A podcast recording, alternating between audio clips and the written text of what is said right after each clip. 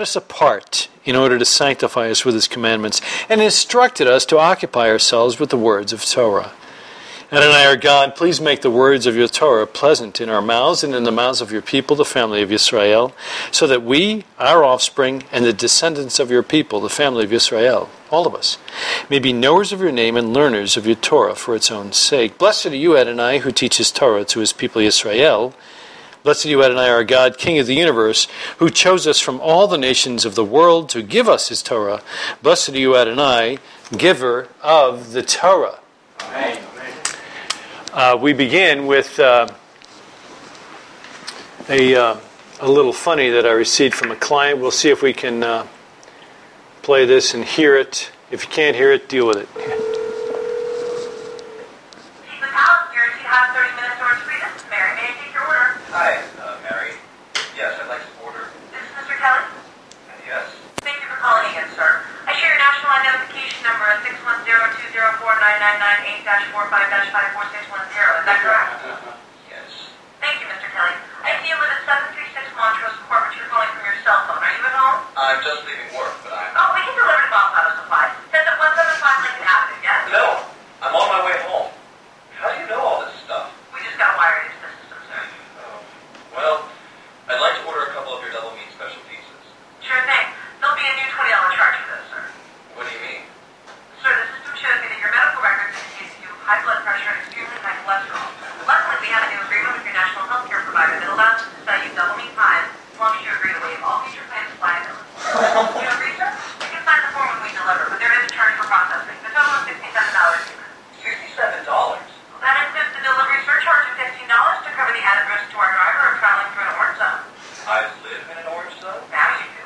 Looks like there was another robbery on Montrose yesterday. You $48 if you ordered our special spread submarine combo and fix that yourself. Comes with tofu sticks, so they're very tasty. They're a good diet. But I want double meat. Well, I'm sure you can afford the $67 then.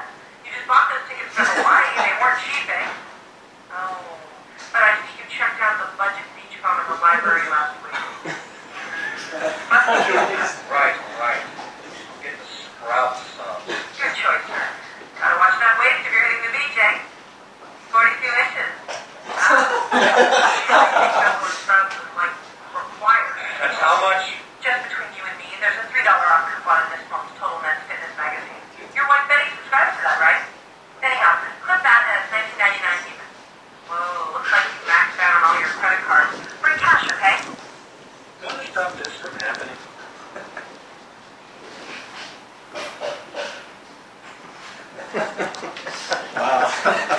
Well, we'll see what happens. It's coming, guys. I'm helping bring it on.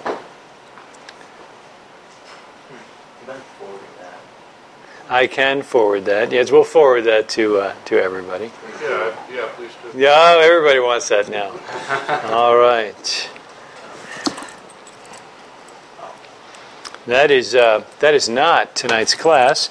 Uh, speaking about uh, anyone related to our president or our government. no, you need the sprouts, baby. That's right. Oh my.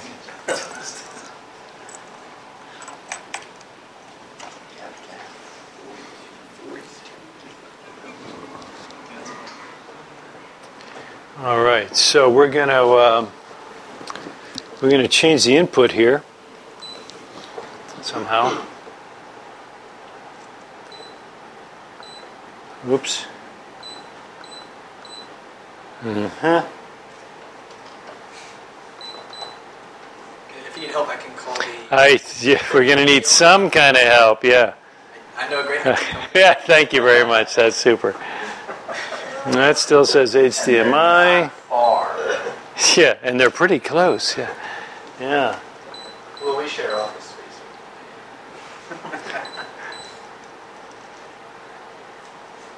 EGA.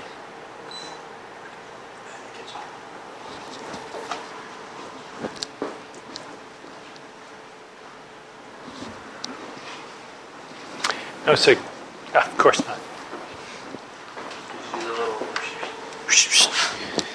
Let me do the.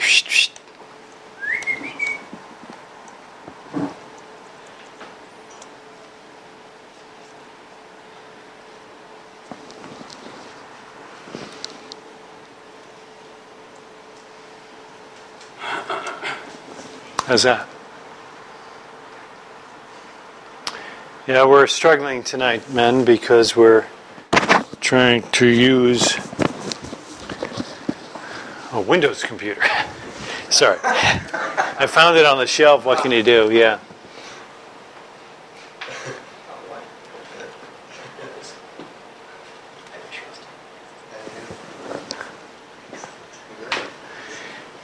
Ryan, you, you're wearing glasses. Does that say we're in VGA A over there? Is PG. I thought you were in the right number. Is it VGA A or B?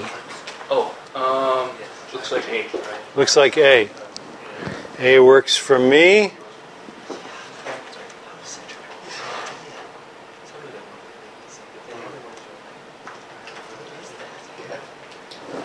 Still nothing. Hmm.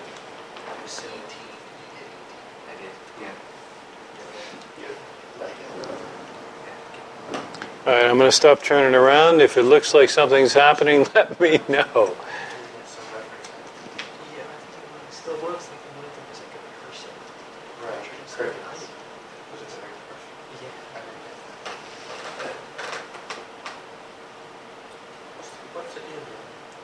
I'm trying to uh, trying to get something to show here.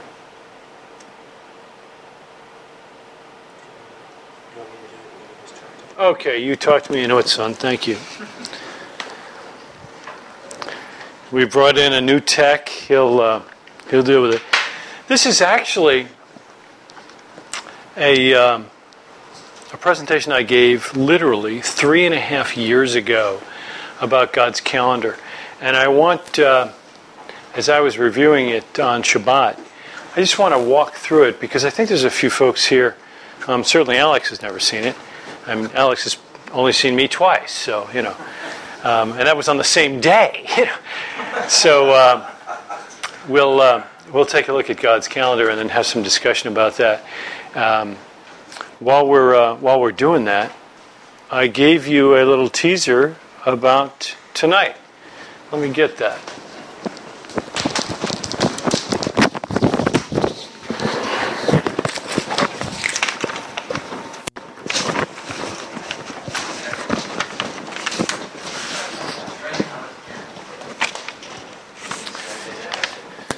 So I asked you, what do Methuselah, Jeroboam, Balthazar, and Nebuchadnezzar have in common?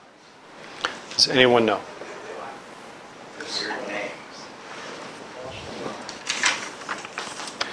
Methuselah, Jeroboam, Balthazar, and Nebuchadnezzar.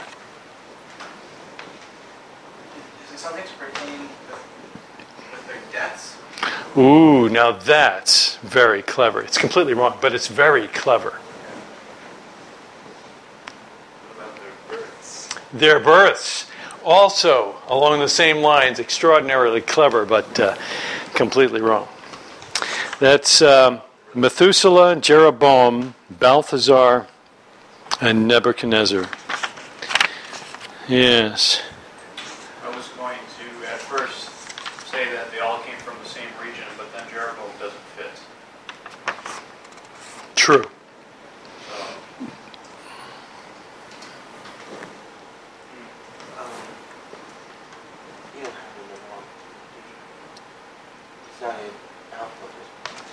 I don't know. Ryan said it was in VGA A. What's that say? Your, your glasses are thicker than the, the, the, the stuff I drink from. Come on. How's that? Try it now, Pete. Ho! That's my boy. Bum bum bum bum bum bum bum bum. Methuselah, Jeroboam, Balthazar, and Nebuchadnezzar are all. You're going to love this and use it later. I know you will. Are all, believe it or not, sizes of champagne bottles. Yes, it's uh, it's true. That's included with the Magnum, the Split, yes, and the normal size. Uh, these are measured by the number of champagne flutes contained in each bottle. It's amazing that all of the larger sizes are, in fact, biblical names. Obviously, Baptists did not make them up. Yes. So is there 969 in the... Yes. Actually, I don't, I don't, I don't think the Methuselah is actually the, the, um, the Methuselah has 48 glasses, 48 flutes of champagne from the Methuselah. That's, that's a big bottle. 24 glasses from the split. That's what he died before. Uh, no, Jeroboam. The Jeroboam has Jeroboam has 24 flutes. The Balthazar has 96 flutes. That's even bigger than the Methuselah. Yeah, that's it, baby. Nebuchadnezzar, 120 flutes. Yeah, 120. The Magnum's got only 12 flutes in it. I'd like to order a Magnum of champagne. What a wimp! Yeah, okay. So, so seriously, if I go to the wine store Yes, sir. And ask for a... Methuselah of a Methuselah champagne. That's right. Yes, that will work. Yes. Now, you know, if if they if they just hired a kid who got fired from Best Buy, yeah, he'll look at you like you've got two heads. But if he knows his stuff, that may not be the case. Here, make that work. Okay. Ah, the the outline. That's great. Yes, we're going to look at the norms for worship and prayer. And we're going to try and create a baseline for the calendar being used in the church today. Go ahead. Um, and uh, since the key to learning is uh, repetition, we will focus on uh, the repetitive cycles in these uh, these deals here. We'll take a brief tour of calendar history.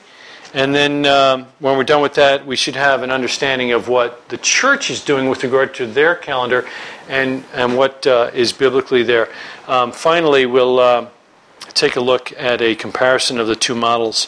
Uh, I'm going to quote Sean Connery as King Arthur uh, in First Knight.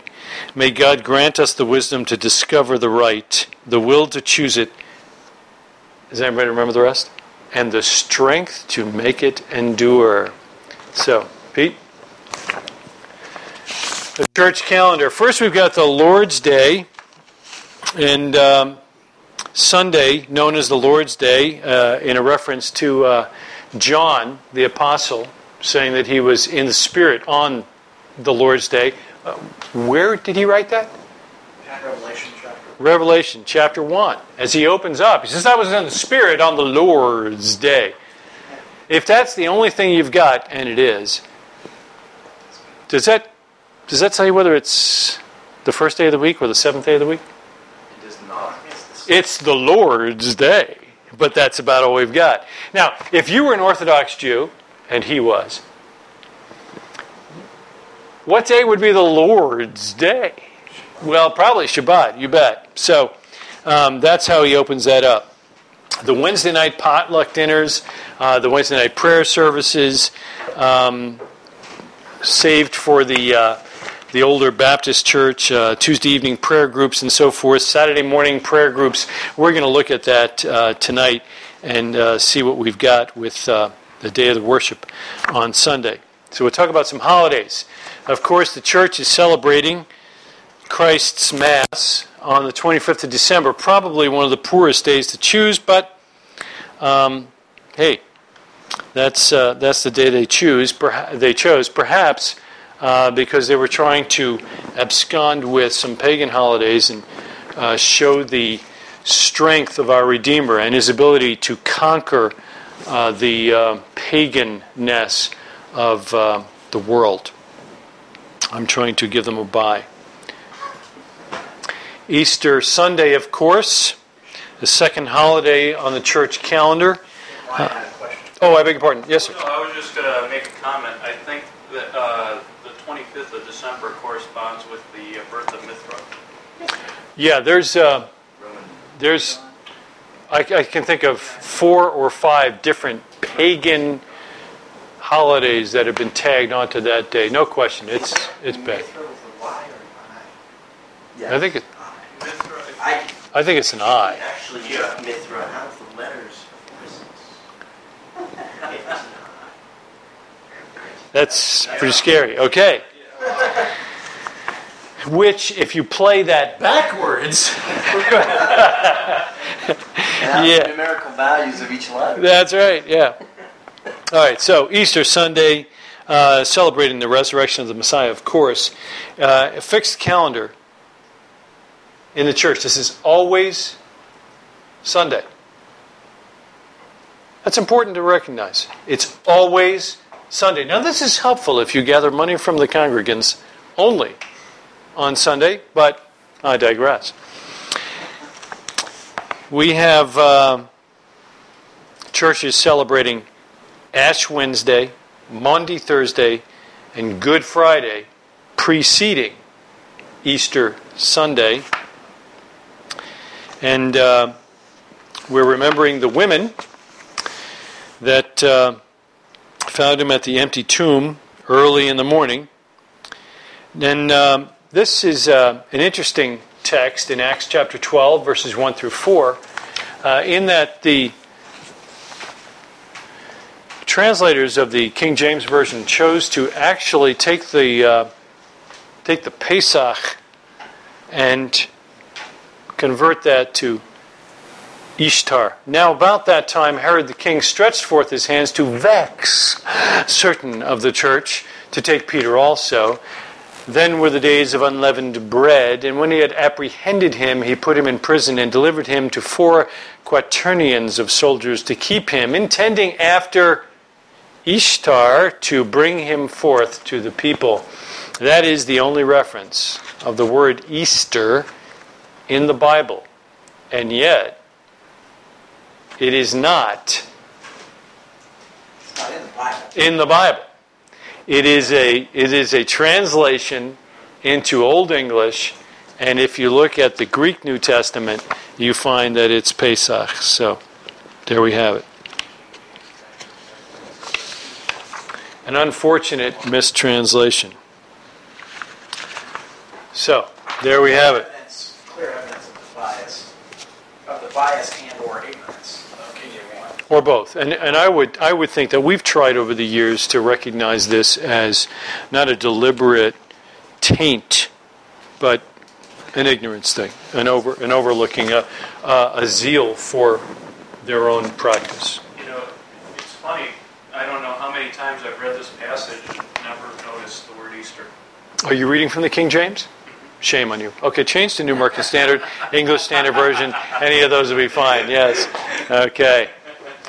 So, here is the definition of Easter. Now, I can remember as a young man recently brought into the living faith of Messiah, having grown up in the Methodist Church. And I came home one day, sat at the kitchen table with my mother, and said, So, I'm, I'm, I'm reading now in Leviticus how to determine when Passover is, but I can't figure out when do you get to Easter? What's, what's up with that? And we actually had to pull out the Encyclopedia Britannica, which she had been updating each year with the yearbook and the little stickers at the bottom of each page. And it turned out that Easter is always the first Sunday after the first full moon after the spring equinox. That's it, gentlemen. That's the definition. That's why Easter is always on a Sunday, and sometimes it's pretty close to Passover, but not always. It depends on whether the Hebrew calendar is in a leap year or not. If it is, we're way off. The first Sunday after the first full moon after the spring equinox. Okay. I'm looking for the third major holiday in the church, and the only thing I could come up with after Christmas and Easter was Halloween. Now, I'm not trying to be flippant, and I certainly don't want to be disparaging to the body of Messiah in the visible church or professing Christendom, but Halloween on 31st of October seems to be a, a fairly rich opportunity to gather together uh, most of the folks that I've met in the church are unwilling to forsake allowing their children to participate in a fun festival and have tried to turn it into a, a festival dealing with agriculture, right? So this is a fall festival. It just happens to also be on Saturnalia or on the highest day in the Satanic Church in the Wiccan calendar, um, All Hallows Eve um, on the 31st of October seems to be at least an event in the church calendar. So, whether it is or not, let's, uh, let's go ahead and take a look at a model of the church calendar. We've got the week represented beginning on Sunday and then the second, third, fourth, fifth, sixth, and seventh days. That's the church week model. Would you agree? Okay, well then, we would then add to it the, the three big festivals or times of gathering, and that would be Christmas, Easter, and Halloween. And uh, this is all based on the sun. Because it's Easter, we read, is, is dealing with the equinox, right? That's, you know, when we've got an equal distance there. So, we. Um,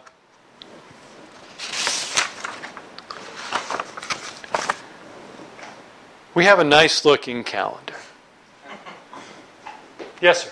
Well, but it, but it clearly demonstrates how a lot of, well, I, I would argue substantially all of the traditional Christian calendar is rooted in sun worship Correct. because That's why we have that sun bursting forth from behind it. You bet. There's no question the sun is a major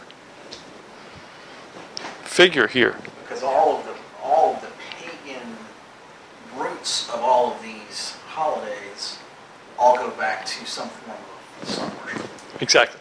That's exactly right. Okay. So let's take a look at the, uh, the months on the calendar that the church is using.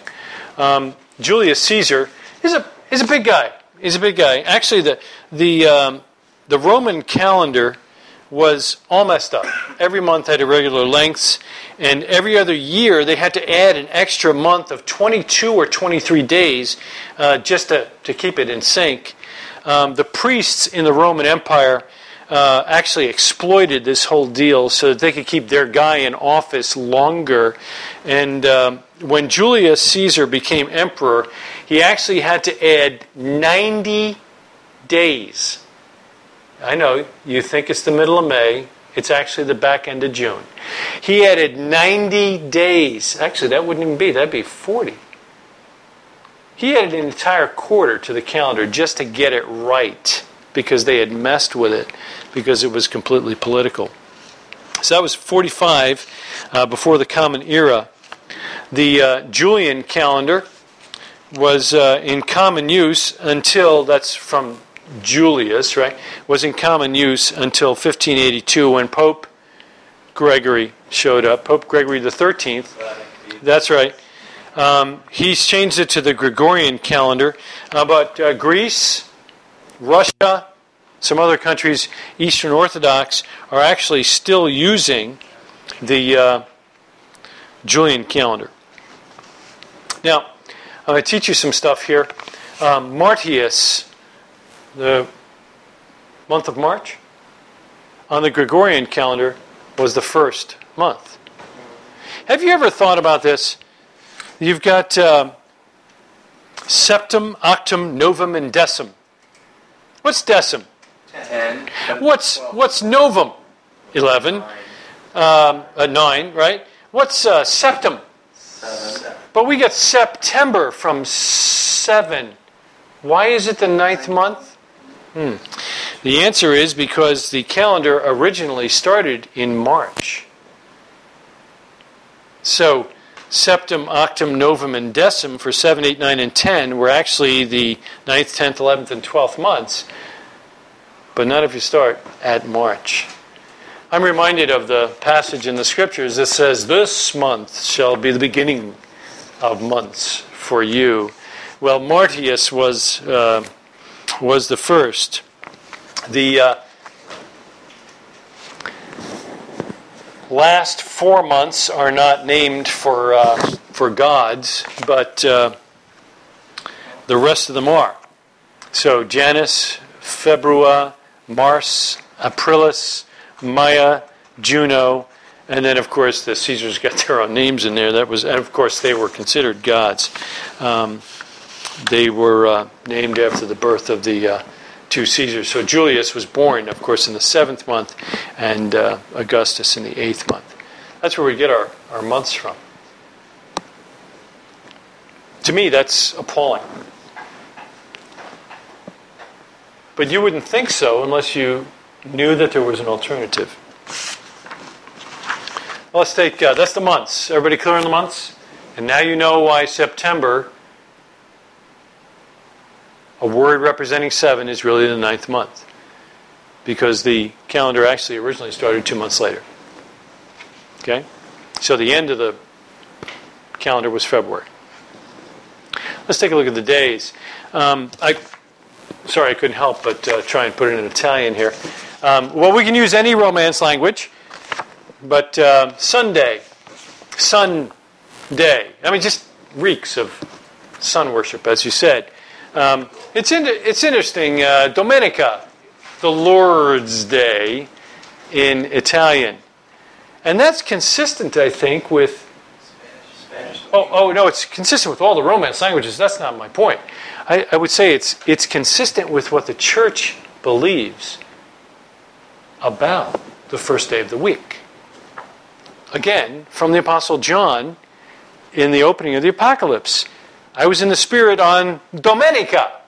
I was in the Spirit on the Lord's Day.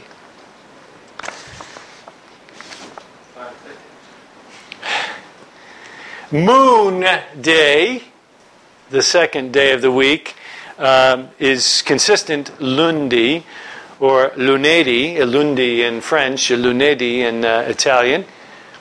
Tuesday or Tears Day, the god Tyr, right? Uh, the day of Mars in Italian Martedi. Huh? Wednesday or Woden's Day, that's, that's uh, pretty cool. Don't you, can't you picture a big guy ready to, you know, beat the snot out of you? Uh, or Mercoledi. And uh, it's very similar in French as well as in Spanish, right? The day of Mercury.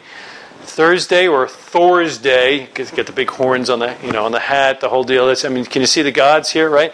And the day of Jupiter, Giovedi. Friday, Freya's Day, or in French and Italian, the Romance languages, the day of Venus, Venerdi, right? And now, Saturday to me is especially curious. In English, Saturn's Day, completing the pagan origin completely. But in the Romance languages, Italian, Sabato, is the Sabbath. Hmm. So I find in the Romance languages an interesting thing, depending on where you are in the church. Domenica at the first day of the week, but still Sabato, the Sabbath, for the seventh day. They knew. They all knew. And of course, the Romance languages tend to be strongly Catholic, right? But they knew. Okay. God's calendar, as you know, I'm preaching to the choir here, evening and morning. God called the light day, the darkness he called night, and there was evening and there was morning one day, Genesis 1 and chapter 5. Uh, Genesis 1 and verse 14. Then God said, Let there be lights in the expanse of the heavens to separate the day from the night, let them be for signs and for seasons and for the days and years. These are signals and appointments. Signs, the word, oat, seasons, Moed. Okay? Signals and appointments. There are seven appointed times. Leviticus chapter 23, we just went through this two, two weeks ago, right? Speak to the sons of Israel and say to them, The Lord's appointed times, which you shall proclaim as holy convocations, my appointed times are these. These are the appointed times of the Lord, holy convocations which you shall proclaim at the times appointed for them. It's an amazing thing that God seems to have this day planner and is looking to meet with us. At that point, they tell us he changed them. So just showing someone this passage, should make them think, wow, am I celebrating God's appointed times or man's appointed times? Yeah, I think it's it's a little much to believe that just showing them this passage will do it. Because in so doing, you're implying that they've been lied to by everyone they trust prior to that point. So it's a tough speed bump to get over. But you're right. As a, as a man becomes more and more convinced that the scriptures needs to be the authority rather than those from whom he's heard, eventually you get a guy who says, Wow, why, why are we doing this? And, and now you get a completely new conversation. Exactly right. Well, I I was just gonna Yes, I beg your pardon. To, to Johnny's point, I think, I'm actually taking right now an online introduction to the Old Testament class as a um, elective during the summer. And uh, in the first chapter, the complete agnostic author of, of, of our textbook, Complement, uh, flatly makes the point very clear that not only do you know secular academia know that Sunday has uh, uh, replaced these, the Sabbath, that, that, that whole concept is man-made and, and has no authority in Scripture. He, he's quoting other Christian sources that acknowledge the fact as well, but but don't you know? But for them, it doesn't really matter. Don't rock the boat. Why- boat. Why to be publicized exactly? Well, I mean, the Catholic Church will openly admit they changed it. Absolutely. But the, but the reason they changed it is because they have the apostolic authority to do so. But even the Baptist church recognizes that they changed it. And they change it not based on apostolic authority, but they change it claiming that was for the Jews. We are not the Jews. The Jews have the Sabbath, we have Sunday. Do we keep the Sabbath? No. The Sabbath is that day. For the Presbyterians, in the replacement deal, have no argument at all. Right, and, and your your experience may differ, but I've never met one Christian personally who was aware of that secular people can point out inconsistencies in that argument. If they were aware of that, they they would look into it more. Absolutely. Absolutely. And I think we should point that out. I mean, just, you know, to be the fly in the ointment, it's, you know, incumbent upon us to do that, you know. That's right, it is fun. Seven appointed times, four in the spring, three times in the fall. Not times of the Jews, but God's. Um, the blood moon tetrad, um, three and a half years ago, I went through and it was so far away. It was sad. So I'll uh, um, bring this up just a little better uh, this time. Uh, there was a, a, a blood moon. Does everybody know what a blood moon is? A blood moon is when you have a full eclipse of the moon. So when you have a full eclipse of the moon, the sun's rays cannot bounce off the moon and reflect the light because the, the moon doesn't generate light, it just reflects the sun's light. So when the sun's rays cannot reach the moon because of the eclipse, the, the, the earth is in the way, the sunlight has to pass through the atmosphere of the earth, right? And the atmosphere of the earth filters out most of the blue rays and leaves only the red rays to hit and then reflect off the moon. So the moon looks amazingly red, even blood red. This total lunar eclipse is known as a blood moon. Now, there have been several times in the history of the planet where you'll get four blood moons in a row. Every eclipse of the moon at that point is total and therefore a blood moon. You just get four blood moons in a row. Not a, a total, then a partial, partial, partial, total, but four total eclipses of the moon in a row. That's not every night, because you can only have a total eclipse on a full moon. By the way, did you know that on a new moon you can't see the moon? You knew that, of course, right? But did you know? Absolutely. Did you know that on a new moon, the moon is full from God's perspective? But it's dark on our side. 15 days later, it's full on our side and it's black on his side. Anyway, the blood moon, a tetrad would be four of these in a row. It's pretty rare. Here's, uh, here's some dates when these blood moon tetrads occurred. In 1967, the Six Day War for Jerusalem.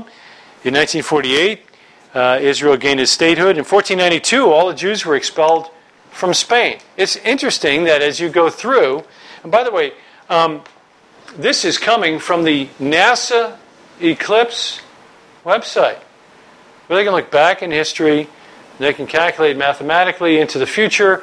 They know when all the eclipses were. So this is not some crackpot, some religious fanatic.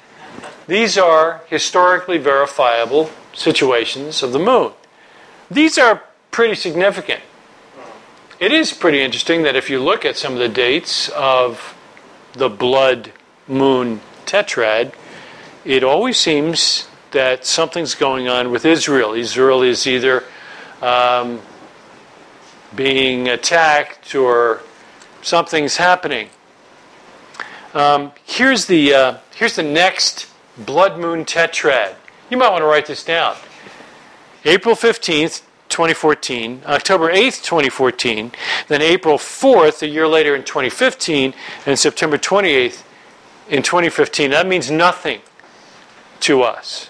Absolutely nothing. And the reason it means nothing is because we're using the calendar that we just looked at. But if we were to switch it into God's calendar, Passover 5774 to the day, Sukkot 5775 Passover 5775, and then Sukkot 5776. That's exciting. That's just a coincidence. That's just a coincidence. The fact that it happens so often on God's appointed times should give you chill bumps. If it doesn't, your chill bumper is busted.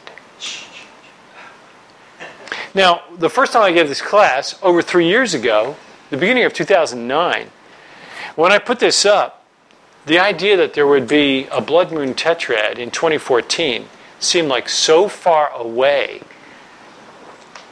Most of the people in the class were starting to snooze. Gentlemen, we're in the middle of 2012. Less than two years from today, we just had Passover some 46 days ago, right? So, Passover two years from now, there will be a blood moon. That's awesome. The next, that'll be the first one of a tetrad. The next time we get a blood moon will be Sukkot of the very next year, which, as we know, is right after uh, Rosh uh, Hashanah, right? And then in that same biblical year, Passover the following year, another one, and then Sukkot again. It's extraordinary. I'm excited. I can't wait to see what's going to happen. We can all get together, do a little pool, speculate, you know, bottle of wine on this, bottle of wine on that. Um, but the bottom line is if you look back in time and you read the book of Genesis, you know that God uses that moon as a sign for the seasons for his people. Okay, Pete.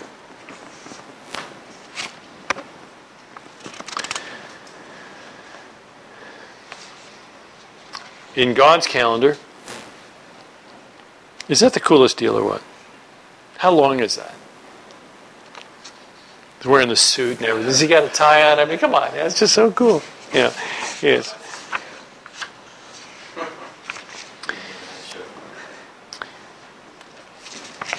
In God's calendar, Genesis 2, verses 1 through 3. Thus the heavens and the earth were completed and all their hosts. By the seventh day, God completed his work which he had done, and he rested on the seventh day from all his work which he had done. Then God blessed the seventh day and sanctified it, because in it he rested from all his work which God had created and made. He created a sanctuary in time. An amazing thing. A reminder to keep Shabbat. Exodus chapter 20, verses 8 through 10. Remember the Sabbath day to keep it holy. Six days you shall labor and do all your work, but the seventh day is a Shabbat of the Lord your God. The first commandment in Exodus chapter 12 and verse 2 This month shall be the beginning of months for you. It is to be the first month of the year to you. That is the month of Nisan. Some of the months were renamed after the Babylonian captivity. But uh, still, we know which one is first. Exodus 29, 29, verses 38 and 39. Now, this is what you shall offer on the altar two one year old lambs each day continuously. The one lamb you shall offer in the morning, and the other lamb you shall offer at twilight. This is part of God's calendar. So we have the evening, the morning, the seven appointed times, the rest every seventh day, the first commandment telling us when the months will begin, and then we're to sacrifice twice each day. We call these Tamid offerings, which means continually, but they are called, the first one, Shacharit, and then Mincha, absolutely. Okay? Pete? That's a cool picture. Rest every seventh year. We just went through this. This very past uh, uh, portion, right, was uh, Leviticus 25, 3 through 5. Six years you shall sow your field, and six years you shall prune your vineyard, and gather in its crop. But during the seventh year, the land shall have a Shabbat rest, a Shabbat to the Lord. You shall not sow your field nor prune your vineyard. Your harvest after growth you shall not reap, and your grapes of untrimmed vines you shall not gather. The land shall have a sabbatical year. And uh, I'm still amazed at the uh, story you told last week or the week before or on Shabbat or whatever about the guy growing the vineyard in, uh, in the land. It was just a, a magnificent testimony. What's interesting is the next Shemitah starts uh, starts in uh, biblical year 5775, which is the when Wow. there are two of those blood moons in the next tetrad. So you have a Shemitah with uh, you know at least half of that tetrad Yes, cycle occurring. you're scaring me. Well, so to, to just to just to add another element to this, Do it. Bring it on. there is we. I have I have from a good source that we don't know with confidence when the jubilee. When the Everybody, everybody familiar with the Yovel? Right? The 50th, right? After seven seven. s- um, sabbatical years, the next year after 49 would be the Yovel or 50th. It's exactly the same thing we're doing as we count the Omer, right? We count seven sevens, 49, and the next day is Shavuot. So, uh, but there is uh, some of the opinion that the last Yovel occurred, coincided with the Gregorian year 1967. Ah, Okay. So, which would mean if you add 50 years to that, the next Yovel would be 2017, if this theory is correct. Well, if the next Shemitah is falls on the calendar on the Gregorian calendar of 2015 to 2016, then the 50th year would fall 2016 to 2017 and that would be 50 years from 60s, from 1967, uh, when they recaptured Jerusalem. So lot of anecdotal evidence that suggests uh, there's some interesting things that are on the on, literally on. on the horizon. Unbelievable. So we could have a Shemitah year at the beginning of these blood moons, right, which is on the leads into yes, the Yovel. the Yovel. And the didn't we talk about it on Shabbat? The last trump. We we announce, or the Sanhedrin would announce the Yovel year on what day? Yom Kippur. So we blow the shofar for Rosh Hashanah, and then 10 days later, we would blow the shofar again, only done once every 50 years, on Yom HaKippurim, the Day of Atonements, to announce the beginning of the Yovel year, starting at the end of Sukkot. If the, if the master The, will descend with a shout, Scripture indicates to me, at least the way I read it, that Mashiach returns in the year on a Yovel. it works. Possibly Yom Kippur. Well, no question it's Yom Kippur because that's when his feet touch the Mount of Olives. That's when he physically returns to Yom Yom Kippur. And I think when when Yeshua was given the scroll of Isaiah, he's reading from chapter 60. Um, that the context is Yovel. It's He's proclaiming right the the, the, the acceptable year of the Lord, right? and, and he stops. I mean, in mid sentence. So he's, he's got us on the cliff, so to speak. That's right. So, It's it's exciting, guys. Now, if it doesn't happen this Yovel, Wait 50 years.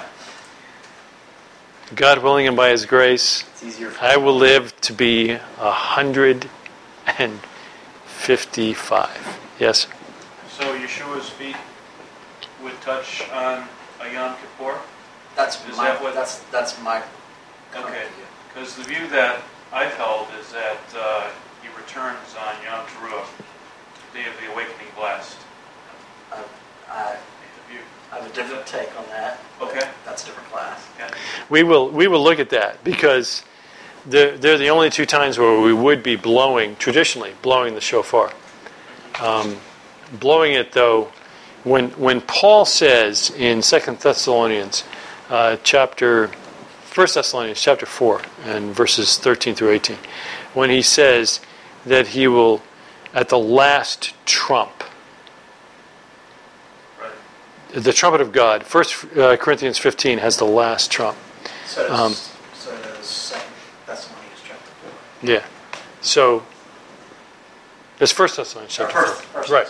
So First Thessalonians 4, 1 Corinthians 15 is the last trump of God. If he's coming back on Rosh Hashanah and it's a Yovel, there's another trump. But anyway, it's all speculation and it sounds fabulous. Um, here's the Yovel here, Leviticus 25, verses 8 and 9. You are also to count off seven Shabbats of years, or seven, literally seven sevens of years for yourself. Seven times seven years, so that you have the time of the seven Sabbaths of years, namely 49 years. You shall then sound a ram's horn abroad on the tenth day of the seventh month, on the day of atonement. You shall sound a horn all through your land. It's exciting. All right. Well, let's do the quick comparison here. um, sorry. Let us do a comparison, a, a good comparison, of the church's calendar with God's calendar. On the church's calendar, we worship, first day of the week, and then we work. On God's calendar, we work, and then we rest. A little different. On the church's calendar, we are filled with pagan months named after pagan gods. In God's calendar, we have scriptural months. Now, I recognize that some of the months are named after Babylonian gods, but they are still scriptural, not made up by man. On the church's calendar, we obviously have a solar focus. On God's calendar, we have a lunar focus. It is a moon centered calendar. On the the issue, because you, you get that argument or that question that comes up, well, you know, why do we have the month of Tammuz? Right. Yeah. And uh, at least one of the explanations from Zal is that they, the names were changed when we were in the Galut Bavel, and when we came out of Galut Bavel, the decision was consciously made to leave the names uh, to the to the new names Right. As a constant reminder of exile, mm-hmm. meaning we we don't want to go back to exile with pagan gods and whatever. And one of the explanations Hazal gives is that by leaving the pagan names, it's a constant reminder. Yeah. It's it's almost a slap in the face. Existence is so so oriented around different events in the calendar that we're constantly remembering. Yeah. Oh yeah. Yeah. Tammuz. You bet. And and I, I just think it's a slap in the face to just oh wake up. You know. Um, going back to the uh, 50th year, Hmm. to, Yovel. uh, I heard this somewhere that um, one of the teachings that um, when when when it's said in Scripture that uh, a man shall not live more than 120, you know, years or whatever. Uh, I heard that that could be 150, I mean 120 uh, Yovel, because if you take that together, multiply it, if if you take 50, multiply it by 120, it's 6,000 years, Hmm. which is when. uh, That's those are the days of man. Right. Good, that's cool. 50 and, and multiply by Ooh. I, I, That's that's that's I cool. shared- I shared that with Rabbi Pell when he was here. Uh huh. And because as I was driving home uh, after the thing here, we got into a discussion about the Yovel. you Right. know, and it was in that discussion he said, well, we, we're not certain because we lost the track of when the Yovel is, but we know when the Shemitah is. We still know the Shemitah is the seventh Shemitah. Right. you know. Um, so led to a discussion, and I mentioned that verse from Genesis chapter 6, where God tells Noah the days of Adam will be 120 years.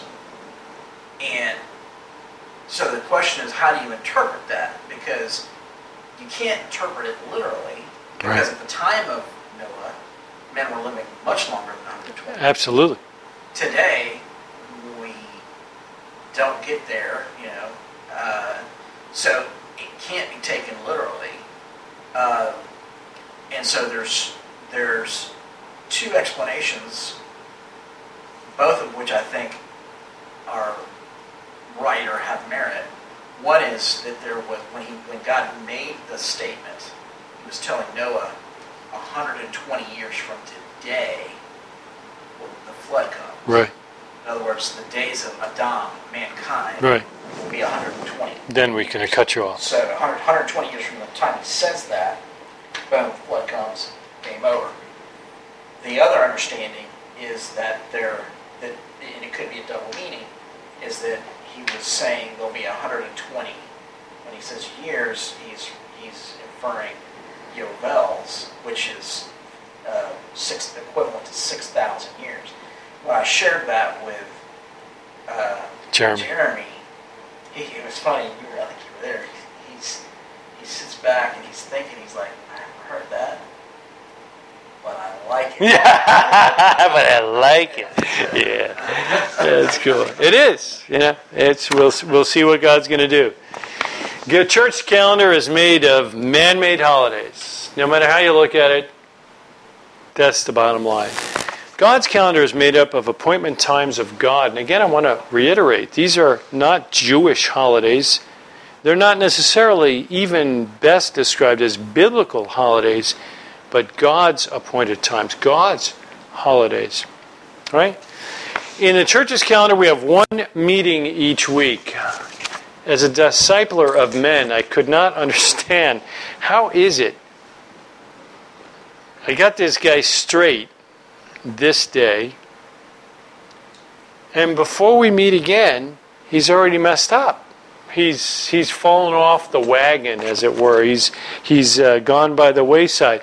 Yet, if you look at God's calendar and you count this weekly Shabbat, these two times of meeting for prayer and sacrifice each day, and you put in these seven appointed times in the year, each week you're going to meet at least 15 times. At least 15 times.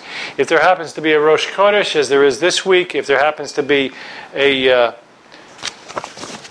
an appointed time, you're going to be over the 15. It's incredible. 1 verses 15. We're wondering why men cannot maintain their righteousness and their walk in one meeting to the next with the church. Demonstrates the importance of community and a vocation uh, and accountability amongst Jewish um, neighborhoods and families throughout throughout the ages. Absolutely. It's, it's a necessity if, if you're that active together. You bet. And if we look back in time, it's a sad commentary on the church. And it's an amazing commentary on the Jewish mindset. As you see, the recidiv- recidivism rate, the falling away rate of young people in the church, it's astronomical, close to 100%. In Orthodox Judaism, it's statistically uncountable. That's amazing. Same thing with divorce. I was just going to say that also demonstrates the need for the constant reminders that we have in keeping God's commandments, like Tzitzi, that's right, you bet. Just throughout your day, you have so many reminders that are just right there. And these are reminding us of whose we are, Yeah. who we serve. It's not a WWJD wristband. That's exactly right, yeah. Which may get waterlogged and gross with uh, other stuff. Okay. Um, this is interesting. The church calendar has five days of work and then a weekend. Gotta love those homophones. Whereas God's calendar is six days of work and one day of rest. And it makes sense that you'd have extra day of work weekly, but a bunch of other holidays and festive occasions, right? So you're you're, not losing any ground. No. And in fact, truth be told, if you look at the, uh, the race across our continent back in the day of the gold rush, right? Uh, the um Oregon Trail, uh, as we know. When the uh, wagon trains took off from the East Coast, heading for the West Coast for fame, fortune, and the gold rush, those wagon trains that stopped to rest on the Sabbath, whether they rested on Saturday, the Sabbath, or Sunday, the Lord's Day, if they if they moved for six and rested for one, versus just all out going at it seven days in a row, they ended up arriving in California some three weeks ahead of those who did the seven day run. Historically, we can demonstrate that from our own country. I'd like to show you now uh, my depiction of God's model. Um, we have uh, a little difference now. Before you, if you recall, uh, in the silver hue, um, we had Sunday at the top, beginning the week, and then six days following. But here we have the work week beginning six days, and then Shabbat.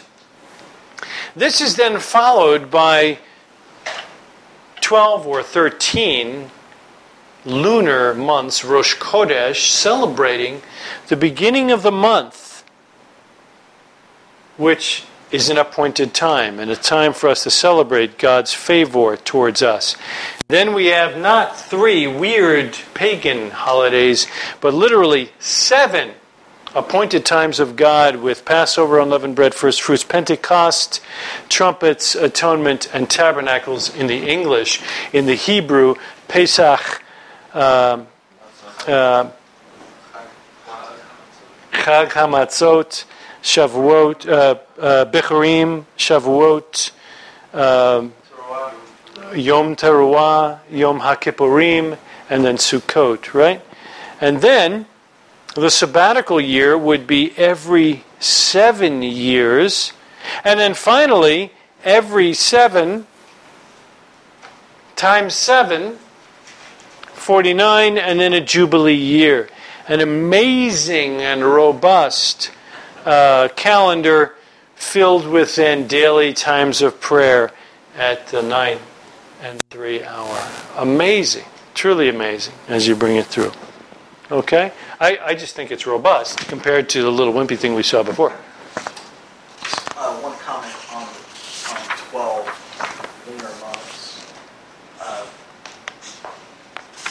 Interestingly enough, there are 12 tribes of Israel. So, um,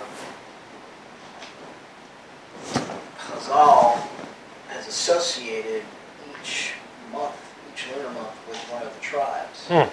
Um, and there's a there's a there's a great book called Wisdom in the Hebrew Months. It's available on ArtScroll, uh, and it goes through, and, it, and it's it's about 12 chapters, you know, one for each each month. and each month it talks about the link between month and the tribe that's associated with it, and and they Scripturally.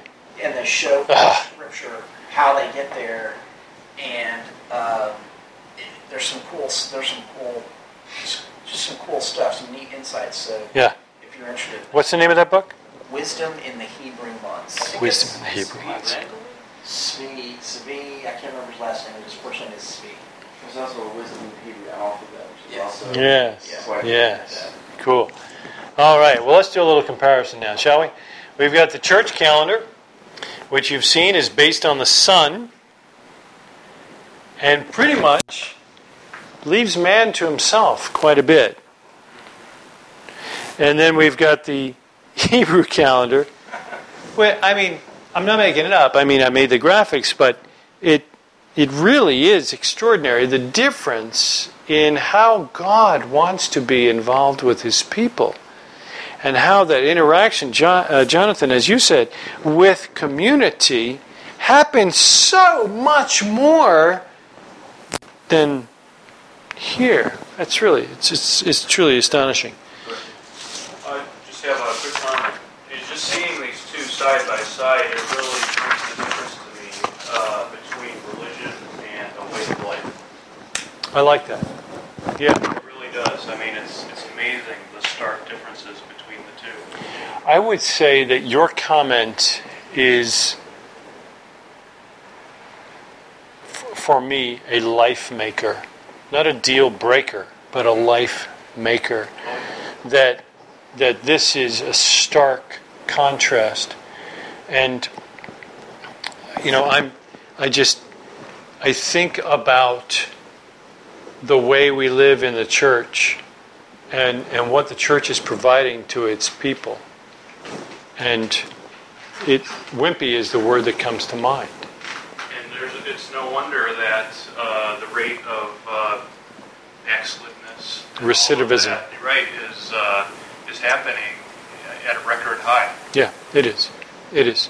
Um, this is this is a visual prompting that um, if we want to come up with a new religion, a new way to practice the faith, and distance ourselves from God's religion, God's faith, then it seems kind of wimpy.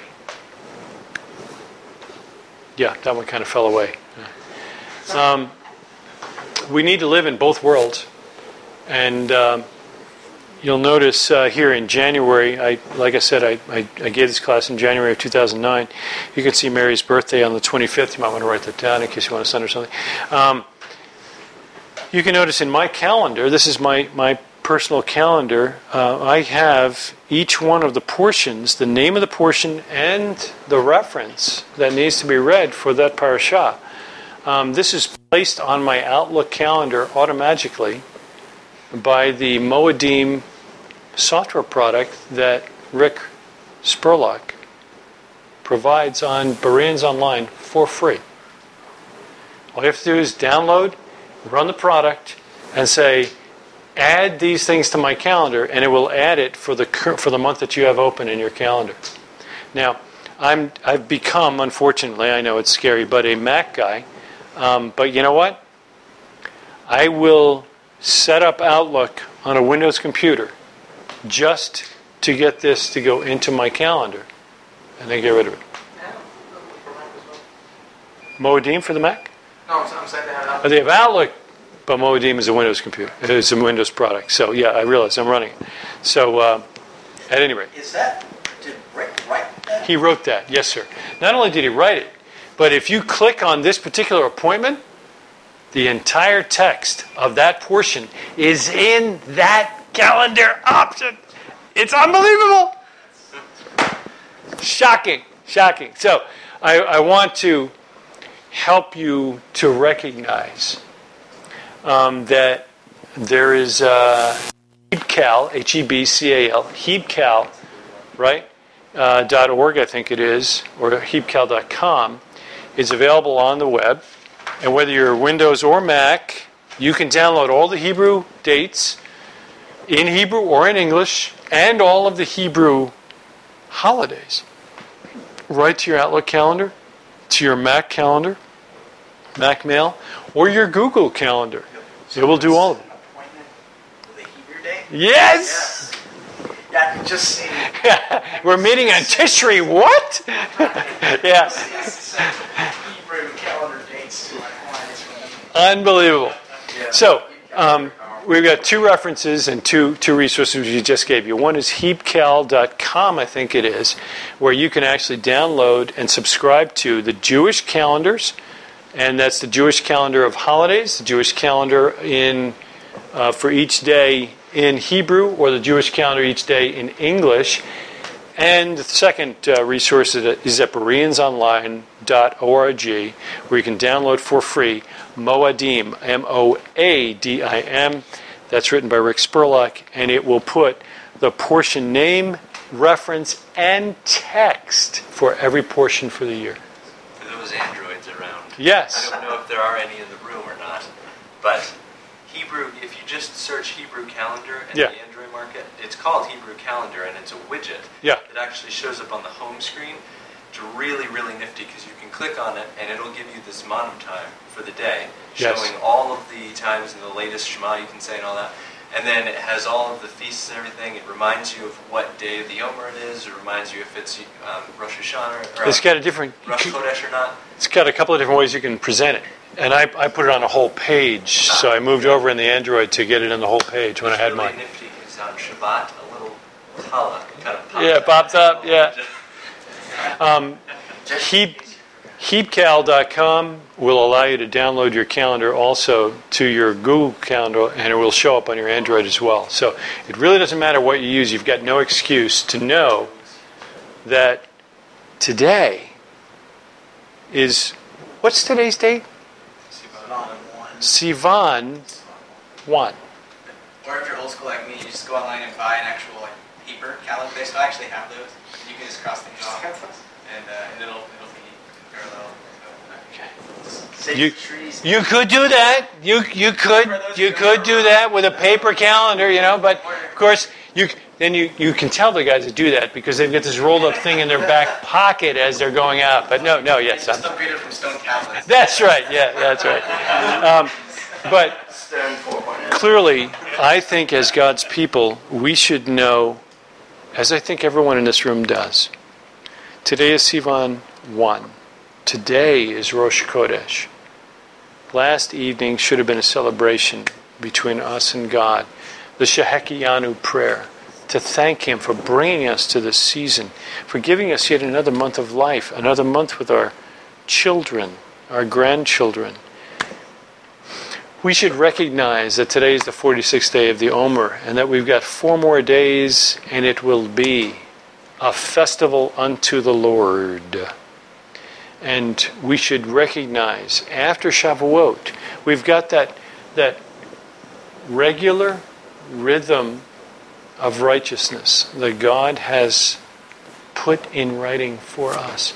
And we should be cognizant of those things. We shouldn't be surprised. It's the noobs that should be surprised Oh, oh, it's it's Rosh Hashanah. I I didn't get off. I forgot to ask to get off that day. How'd you forget to get off? You forgot to get off. You forgot to get off. Didn't you ask for all the holidays off at the beginning of the year? What are you doing this month by month or day by day? What's up with that? when you when you take the you know, your model there, and then if you were to also think about, for example, like what we're doing now, counting the Omer. Yes. So between Pesach and Shavuot, we're counting every day. We got this daily reminder. You know, then we get to uh, you know 30 days before Rosh Hashanah, we come to a Elul. and then every morning, get, Sorry. you know, throw Hanukkah and Purim in there, which are biblical holidays. Absolutely.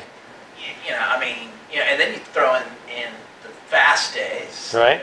fast Right. days. We've got four or five of those. Yeah, I mean, it's it's uh, it's action packed Every single month's got something. every single month and sometimes every single day of every single. That's right. That's right. Now, now he just said that he just said that Hanukkah and Purim were biblical holidays. Johnny, how can it be that he said? I thought Leviticus 23 had all the biblical holidays, but I didn't say anything about Hanukkah and Purim, Johnny. Johnny, tell me what's up with that, bud? You got to read the rest of the Tanakh. No, it's in the Bible. That's why they're biblical holidays. So, what's the deal, Greg? Purim. Well, where am I going to read about that? The book of Esther. And I think we're going to be reading that in know, like four days, right? No, that'd be- Oh, the Book of Ruth, right? Book of Ruth. All right. So Esther at Purim. Well, what about Pete? What about Hanukkah? Is that in the Bible?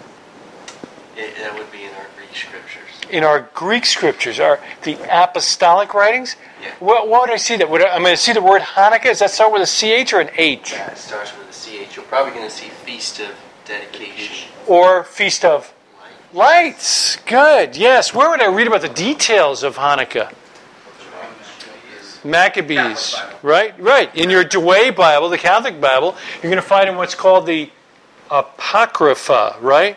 The intertestamental books. And as Rabbi Daniel Lapin points out in his audio 25.8, he That's shows where's the, if, if you were looking in the Torah for Hanukkah, where would you look? Of course, you would look after Sukkot, because that's the last one, and then... That's the seventh feast. Exactly. So, and then, so he shows, well, what, let's just look at, and right in the beginning of Leviticus 24 is the whole description of the menorah, which is relating right to Hanukkah. Right to light. That's exactly right.